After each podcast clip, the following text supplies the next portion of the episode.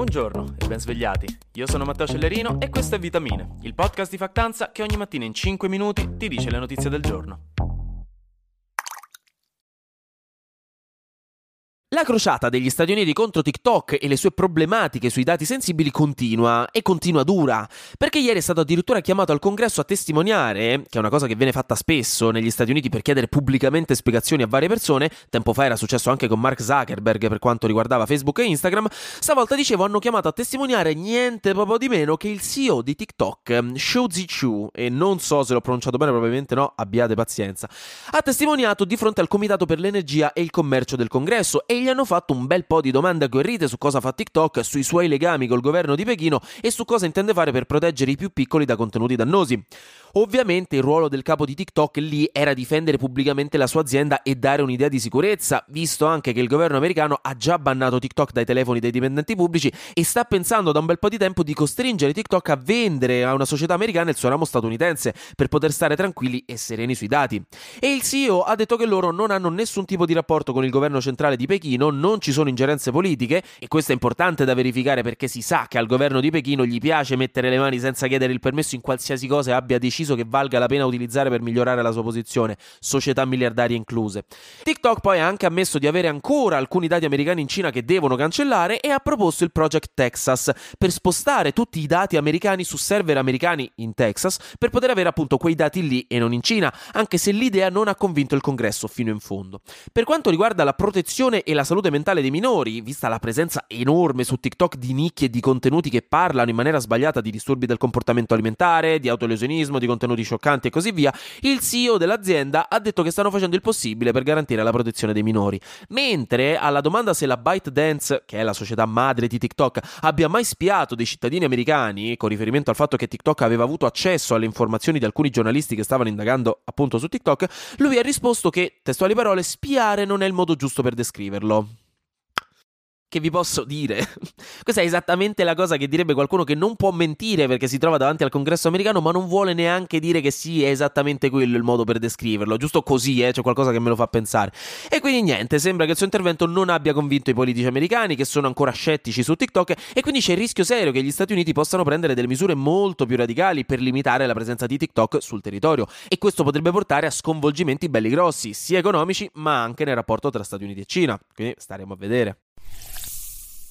Invece passiamo alla merenda. Parliamo di cibo, visto che molti di voi stamattina staranno facendo colazione, chi con latte e cereali, e si mette prima il latte e poi i cereali, mi dispiace, chi con una caponata, che ne so, chi con un panino, una brioche al bar, o magari non fate colazione. Però vi siete mai chiesti perché è così difficile resistere ai cibi grassi, salati, pieni di sugna o di zucchero, che sappiamo che non ci fanno benissimo, però già è una vita difficile, lasciatemi almeno snaccare in santa pace, tanto di qualcosa si deve morire. Ecco, in realtà la scienza lo sapeva già da tempo, però un nuovo studio del Max Planck Institute for Metabolism Research a Colonia ha dimostrato che i cibi con molti grassi e zuccheri letteralmente modificano il nostro cervello, creano delle nuove connessioni tra neuroni che fanno sì che il nostro cervello impari che mangiare cibi di quel tipo uguale uh, gnimmete gnammete, rifacciamolo, mentre non mangiare quei cibi equivale a buh, non mi piace, uffino, mannaggina.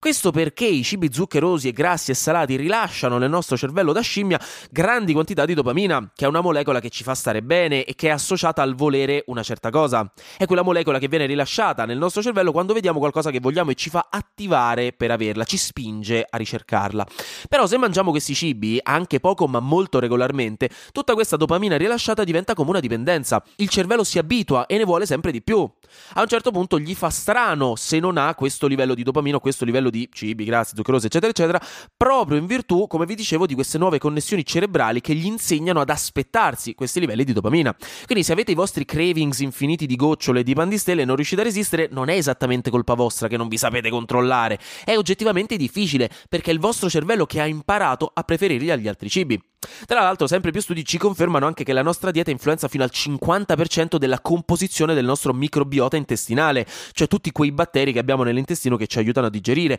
E questo microbiota ha letteralmente degli effetti anche sul nostro cervello, portandoci a preferire alcuni cibi piuttosto che altri, oppure addirittura influenzando la nostra salute mentale, con alcuni studi che hanno trovato dei legami tra microbiota intestinale e depressione o comunque malattie neurologiche. Tanto che si parla anche di psicobiota, cioè di quel biota che influenza la psiche.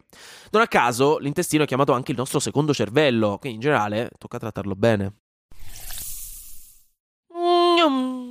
Flash News. A Los Angeles il primo di aprile entrerà in vigore una cosiddetta mansion tax, una tassa che colpirà le super case dei super ricchi, quindi moltissime persone ricche stanno cercando di vendere a prezzi stracciati le loro mega case di Los Angeles prima di quella data. E io ve lo dico perché se avete qualche milione di euro da parte e volete fare l'affare della vita, adesso sapete dove cercare casa, non si sa mai. Poi però se la comprate davvero mi dovete invitare. Il governo ha deciso di candidare ufficialmente la cucina italiana a diventare patrimonio immateriale dell'umanità dell'UNESCO per il 2023. Il Ministero degli Esteri invierà a breve il dossier all'UNESCO e l'iter potrebbe concludersi al massimo nel 2023. 2025. Infine, in Francia continuano belle forti le proteste contro la richiesta del governo di essere meno antipatici con i turisti italiani che vengono a Parigi, che veramente non se ne può più.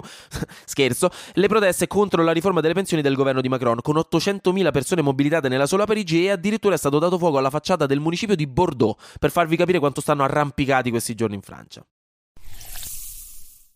Chiudo con la brutta notizia che la Corte dei Conti italiana ha allertato che uno dei progetti del PNRR, per cui prendiamo un botto di soldi dall'Unione Europea, cioè quella di piantare 6,6 milioni di alberi entro il 2024 in 14 città italiane, per ora è stato raggiunto meno dei vostri crediti universitari per laurearvi, che fate pure stare mamma in pensiero, regaddate quegli esami. Specialmente perché la maggior parte dei progetti, ora sto parlando degli alberi, non è andata oltre la fase di progettazione. Cioè non ci si è attivati, mentre a Milano letteralmente non sono state presentate proposte. In molte altre città invece gli alberi piantati erano secchi, cioè già morti, o in altri casi a essere piantati sono stati semplici semi, cosa che forse non andrebbe bene perché serviva piantare delle piantine già un minimo sviluppate. Quindi ecco, insomma, la superficialità tutta italiana tipica di un paese mediterraneo in cui vabbè, se le cose non funzionano male che va, ce ne andiamo al mare, tanto che ce frega. Però è uno scherzetto che rischia di farci perdere 330 milioni di euro di fondi europei, che ecco, fatemelo dire, al bar noi rosichiamo quando ci chiedono di pagare 10 euro euro per usare il post invece che 5, mossi 330 milioni li perdiamo per non aver piantato delle petunie dietro casa. Con tutto il bene, che spreco. Chiudo ricordandovi che sabato notte, quindi tra sabato notte e domenica mattina si cambia l'ora, bisogna spostare l'orologio un'ora in avanti, quindi se fate serata farete un'ora in meno di serata, mi dispiace, però in generale eh, dormirete un'ora in meno, però almeno domenica avremo un'ora in più di luce per andare al parco a vedere i canetti che giocano, questo l'ho già detto ed è grande, la grande vittoria della primavera, a meno che non siate allergici, in quel caso la primavera per voi è un Armageddon e mi dispiace tantissimo, però in generale insomma eh, sole in più. Anche oggi grazie per aver ascoltato Vitamine. Noi ci sentiamo lunedì perché sarà successo di sicuro qualcosa di nuovo e io avrò ancora qualcos'altro da dirvi. Buona giornata e buon weekend.